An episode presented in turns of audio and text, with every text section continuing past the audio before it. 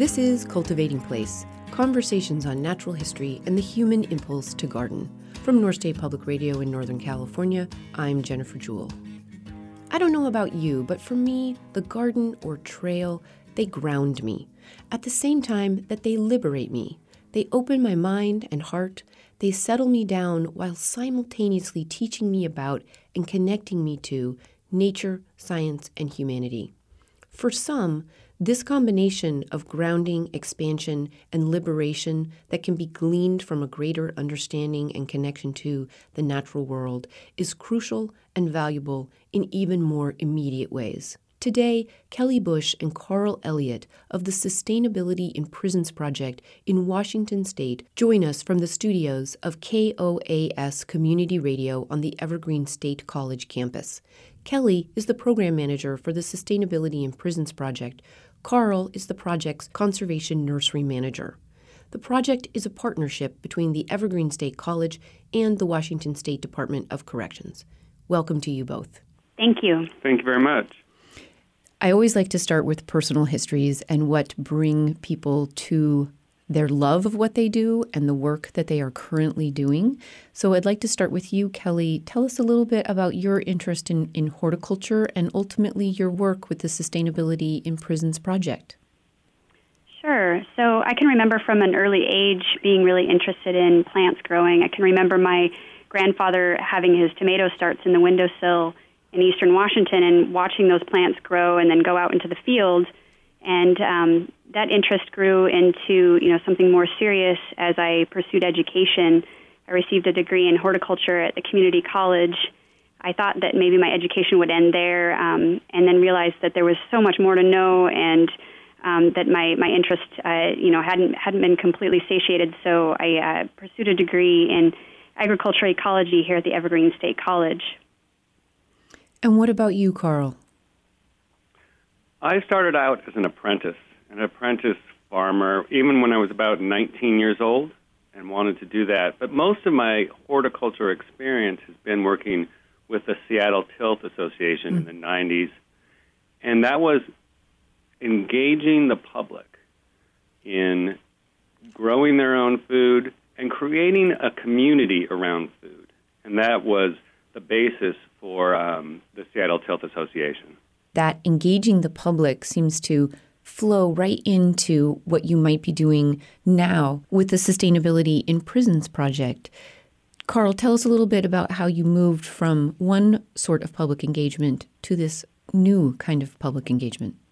I was lured in by the then director of the Sustainability in Prisons project when I was a um, graduate student here at the Evergreen State College an opportunity arose to be able to present horticulture classes to the many gardens that exist in correction centers in Washington.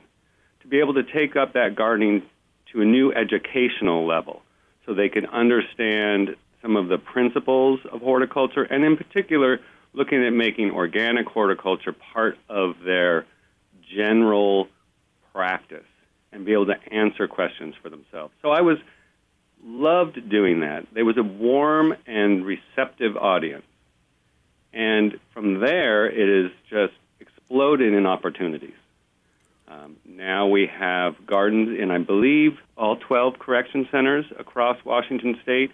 And not only that, we have conservation nurseries, nurseries that are involving outside partners, restoring habitat in western Washington, and doing that by bringing plants and the cultivation of those plants for restoration into the correction center.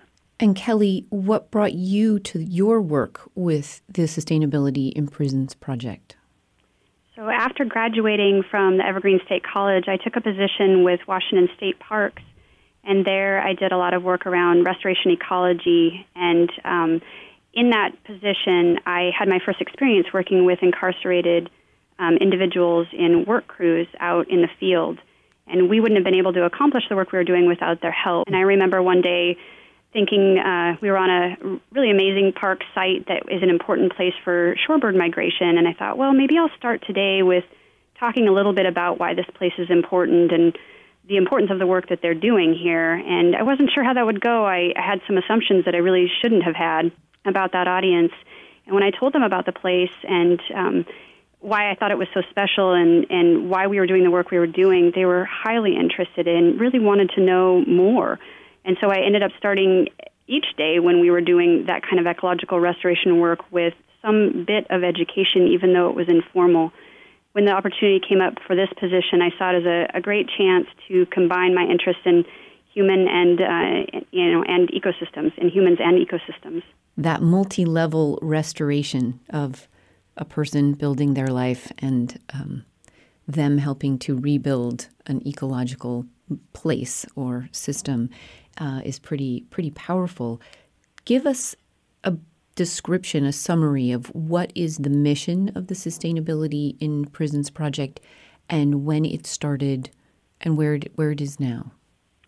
Yeah, so the program began informally in 2003 at a single correction center here in Washington State, and from there it has grown tremendously. There are 12 Washington State prisons, and now all 12 prisons have programs. We have over 150 programs we just recently counted that involve work with living things, um, sustainability, and science education. So our mission is to reduce the uh, economic, environmental, and human costs of prisons by bringing in uh, opportunities for uh, science education, environmental education, uh, restoration, and sustainability education. And you have multiple programs that fall under the project. Give us a rundown of the different programs, the core programs in the in the project. We have five different major program areas: uh, sustainable operations, uh, ecological conservation, uh, environmental education, sustainable operations, and biophilia is a new category that we've added. Under those major program headings, we have a wide variety of programs. An example of a sustainable operations program would be composting. Nearly every prison has some form of composting program now. Um, our conservation nurseries fall under the ecological conservation uh, program heading. And uh, to give an example of biophilia, these are programs that include things like having houseplants in living units. We have some facilities that have fish ponds. Um, these are all bringing in connections with nature um, or education. We have a great education program that is a curriculum uh, we picked up from an organization called Roots of Success that offers environmental literacy curriculum. So, um, you know, as I mentioned before, education really is a, a, an important piece of everything that we do. The conservation nursery programs include extensive education workshops, um, and Carl could tell you more about that piece. The conservation nurseries work to bring each essential component of the Sustainability in Prisons project together. So we want to be able to take what's outside the conservation of plants, animals, and bring it inside so people can become connected. So it's not an isolated community inside of a correction center. You can walk in there and feel, obviously, there's fences, there's closing gates, it's all that, those metaphors but the reality is, is it becomes extremely isolated. So the idea is we want to bring in nature from the outside. We want to also make sure that there's a strong educational component. So not only do people who are growing these plants need to be well trained, but they also have to have the context that they're going to have. For example, we cultivate um, at at the most about 84 species of native prairie plants. Of that, only about 12 to 15 before our program started, only 12 or 15 of those had known protocols for cultivation. So the education involves teaching them the scientific method that we need to do to develop the protocols to grow these plants and to have the patience. Most of the time, I don't know, we're used to going up and getting fast food. We're used to going up and getting fast answers. The scientific method and conservation does not function with fast answers. So some of the things we're teaching is patience, years patience, not only to the incarcerated individuals, but to the staff themselves. So, give us an example. So, the, the Prairie Restoration Project is a lowland prairie restoration program. Correct. Give us Correct. an example of the kinds of plants you're working with and the process involved eh, that, that you were just referring to. So it, it kind of goes under the rubric of Western lowland prairie, and it varies up from Central California through Vancouver Island by its species composition, but there are a great amount of similarities. So some of the plants people might recognize are fescues, blue fescues, and there's many different species and subspecies, but they are a foundation of it. Another one they might recognize are Indian paintbrush. Um, once again, a number of different species, but it has, is a similarity, especially from Vancouver Island south into the Willamette Valley. Other plants that you might be um, recognized as spring gold or biscuit root. These are the holomatiums. They're very common, um, especially in Central California, also.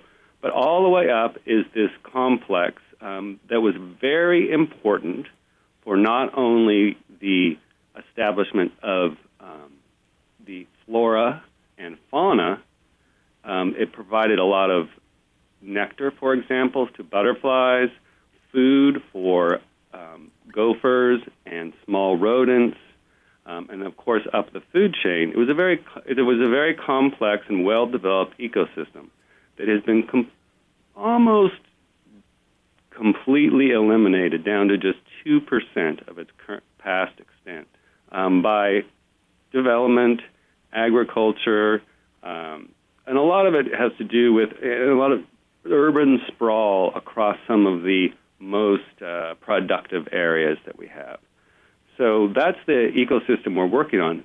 Some people might be familiar with a butterfly that is dependent on this, and that's the Edith checkerspot or Taylor's checkerspot, one of the most famous and studied um, butterflies in the world um, by Paul Ehrlich at, out of Stanford.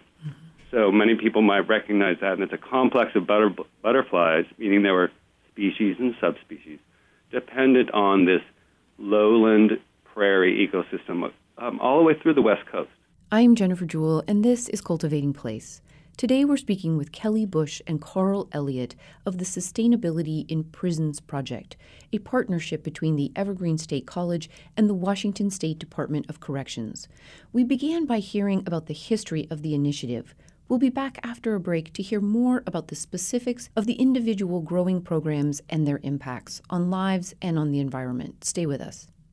Welcome back. Kelli Bush and Carl Elliott of the Sustainability in Prisons Project, a partnership between the Evergreen State College and the Washington State Department of Corrections, are back with us. I believe there are two different programs in the Sustainability in Prisons Project. One is specifically to do with the rearing and establishment of the checkerspot.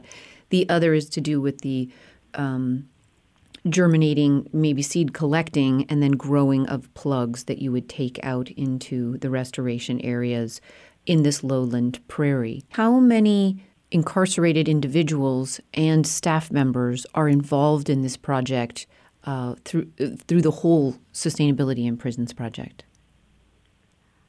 That's a that's a difficult number to uh, tally. I could I could give you numbers for the conservation, the ecological conservation programs, um, with an estimate of around um, 60 to 70 people total involved, including uh, incarcerated uh, students and technicians and, and staff that support these programs. But I can tell you that we have over 3,000 incarcerated individuals participating in sustainability um, jobs in the state, and that at recent count, that ends up being almost 20% of the incarcerated population now involved in some kind of science or sustainability program. Wow. What kind of, how do you measure outcomes? So measuring outcomes um, can be done in a few different ways. It's it's obviously fairly easy to track uh, the number of plants that go out or the number of butterflies that are restored um, to an area or released to an area. It is more difficult for us to measure the impacts on incarcerated individuals in these programs. Doing research with incarcerated individuals is um, difficult um, for good reason because they're considered a vulnerable population, and so doing research with them is, is time and resource intensive we are chipping away at that. We have a lot of anecdotal evidence, and we collect a lot of that. And we are working with social science partners to understand um, impacts on empathy and self efficacy and recidivism and some of those outcomes. So we're tracking that.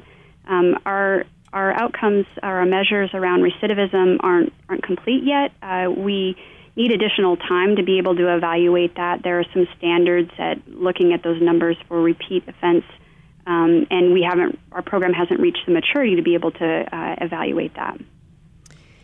Anecdotally, what what kind of experiences have each of you had in in working with this project that give you hope that it's having the impact you you would like it to have, both environmentally and on a human scale? I'll address the human scale first and anecdotally give you a picture of what the opportunities that someone comes across as a incarcerated technician. They are going to be able to um, begin to work and become the biggest thing I get from them is they become vested into it to the point where they begin to increase their curiosity and they begin to ask questions about their connection to the broader environment. And that is something that takes time over as the program goes. First, they their, I often see them working as a laborer. They're not really seeing their job as anything a, other than labor until they find out all the different parts that they get to track and understand. And that's just for the ecological um, restoration part of it. I mean, I was just meeting with the um, compost technicians at one of our facilities, and we were using, going to use their compost to make compost tea.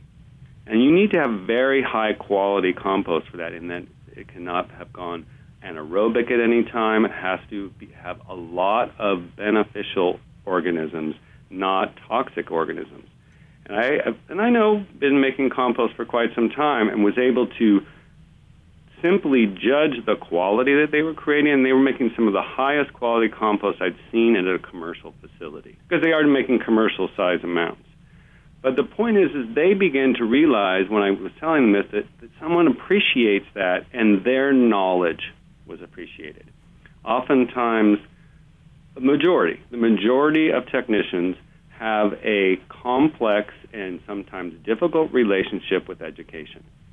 Um, many of them had earned their GED while in being incarcerated. They didn't have one before. And they began to change their attitude, or I should say, not attitude is not a good word, but change the their personal relationship to education. They could then realize, that, look, I can actually teach myself. And to me, that anecdotally is one of the most important things. Yeah, I, I certainly witness people, um, as Carl said, you know, really just feeling empowered by the opportunity to work in these programs. Um, anecdotally, we hear often people saying, you know, that that it's um, really significant to them that they're being trusted to raise endangered species or threatened species, that um, their contributions are being valued. And as Carl said, you know, it seems to really spark uh, an interest in education and continuing that and their relationship with education. We've seen um, folks actually uh, complete our program and, and actually come here to the Evergreen State College campus. We just yesterday hired somebody who is a formerly incarcerated uh, technician in our butterfly program, and she's now an employee with SPP and a college student here which is you know really wonderful to, to experience, and her contributions to our program will be really helpful for all of us. We also see um, people you know taking on these practices in their everyday life or planning to. I've you know met with technicians in the past who um, you know were part of a gardening program and had previously had no relationship with growing vegetables and they were releasing soon and talking about their plans for where they were putting their hoop house and They'd already specced out the, the cost of that hoop house and been talking with their family about growing a vegetable garden for the first time as a means to reduce their um, expenses and also as for the therapeutic benefits of, of gardening. So, you know, I feel like even if we only touch one person in that way, that that's really significant. The issues that we're facing in our environment are so significant. We really need to broaden participation in the environmental movement and have everybody taking on you know, some piece of reducing their their environmental footprint. So even if that was the only outcome, I think that would be good. How, how old is the program at this point? Well, the formal partnership um, began in 2008. It was started very informally in 2003, but um, at this point, you know, we, we have some years under our belt. Um, we're, we're approaching the 10 year point at that um, formal partnership. In looking forward, what are your individual hopes for um, maybe from you, Kelli, the overall program and its in its reach, and for you, Carl, the kind of nursery division hopes of, of what you might be able to try for and accomplish? My hopes for this program are to um, significantly increase education opportunities for incarcerated individuals and those who are um, reentering our communities post release. I think there's much more we can do to bring in education. Uh, we know that education is the most effective means for reducing recidivism. And I also, you know, just believe that it's very um, empowering in, in personal transformation. So we are, you know, trying to bring a lot more education, um, enhancing the education opportunities that are in our existing programs, and um, also bringing in new education opportunities for program participants, as well as trying to support those um, th- those people that are releasing back to our communities in pursuing education. And for you, Carl. Well, I think there will be no end to the restoration of our ecological processes as long as we are part of the environment. What I mean by that is that our environment requires our active engagement. So there is probably no end to crazy ideas that could come our way that we could try to do. And, and it sounds, because it is, sounds a little crazy when you say that, yes, we're going to be raising uh, captive butterflies to re release in the wild in a correction center. We Kelli was just approached this year to raise sheep to reduce the amount. These are domestic sheep, but raise that would be released near um, wild sheep, so they don't spread. They'd be proven to not carry certain diseases that would spread to the wild sheep. That's kind of a crazy idea. Um, and there's more of them all the time. We have milkweed projects to help the monarch butterfly. There are many, many projects. So a lot of it's overwhelming. You know, where do you pick and choose? And I think one of my um, goals is that we could involve greater numbers of conservation organizations to commit themselves to different projects in correction centers in other states and other countries because we're the sustainability in prisons project is going to be small. But its influence and other people doing a similar project is if you have uh, could be great. So if someone has conservation needs in their community, in their environment, look to more than just the usual suite of volunteers. Reach out and broaden your volunteer base, your people who you're paying, people who you are involving, because that way more people will, will be interested in engaged, more engaged in the environment that's around them. I mean, I think the element of education is so important, but to have that education be tied to or embedded in that connection to the land around us, the processes of the world, the the plants and the birds and the bugs that we that we see seems to carry mm, just a little more grounding, um, especially perhaps for, for people who are are looking to be more grounded. So, what what do you think horticulturally? Do you see as the the benefits of this not only being educational but being horticultural education? One, it allows people. So, horticulture education and the process of cultivating plants exposes someone to an organism that they wouldn't, they might take for granted. They might take for granted as something that's on the shelf at, at the supermarket. But the frost or the leaves that fall on on the, in the fall, and they may observe those. But they're actually the primary producers of all net energy on our planet. Begin to understand how those, I'm really geeking out on plants because I like plants, but they are the primary producers. And to know that we can cultivate them, we can tend them, and we can restore complex plant communities that benefit up and up and down the food chain, then we know we ha- can involve ourselves in something beyond us. Mm-hmm. So that's what I think is most about plants. I mean, I think this is the first time I, I, I said this was kind of embarrassing. I was at giving a class and I said, plants. I was talking about transplanting, and I was simply saying that plants are not people. They do not, they root themselves in a spot. So when you think about transplanting them, moving them, you have to think about something that's rooted completely. It sounds obvious, but we take our mobility for granted. Does that make sense? Yeah. yeah. So horticulture therapy to me takes someone into a whole different organism. It's like you're on a, it's like you're talking to an alien. And that ability to affect positive change, um, I think it's powerful for anybody, no, no matter what your living circumstances might be. Yeah, absolutely. I would, I would just say, in addition to what you know, what Carl already sh- shared, you know, I think we're also building resumes, um, providing job skills. Um, you know, again, providing that that connection with with the environment and teaching about observation, really noticing something and, and watching it grow, um, skills that can be transferable to relationships with people, uh, nurturing a living organism, mm-hmm. maybe building empathy. And again, that's something we'd really love to measure at some point. Thank you very much both for being on the program. It's been a pleasure to have you, and I think your work is just wonderful. So I will look forward to following its progress. Thank you very much for having us. Thank you. Kelli Bush and Carl Elliott of the Sustainability in Prisons Project in Washington State. They joined us today from the KOAS Community Radio on the Evergreen State College campus. The Sustainability in Prisons Project is a partnership between Evergreen State College and the Washington State Department of Corrections.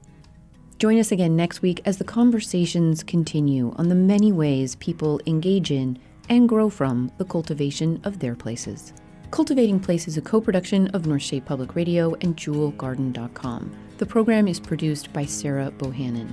For this week's audio archive, to subscribe to the podcast, or to hear extended audio relating to the Sustainability in Prisons program, please visit mynspr.org.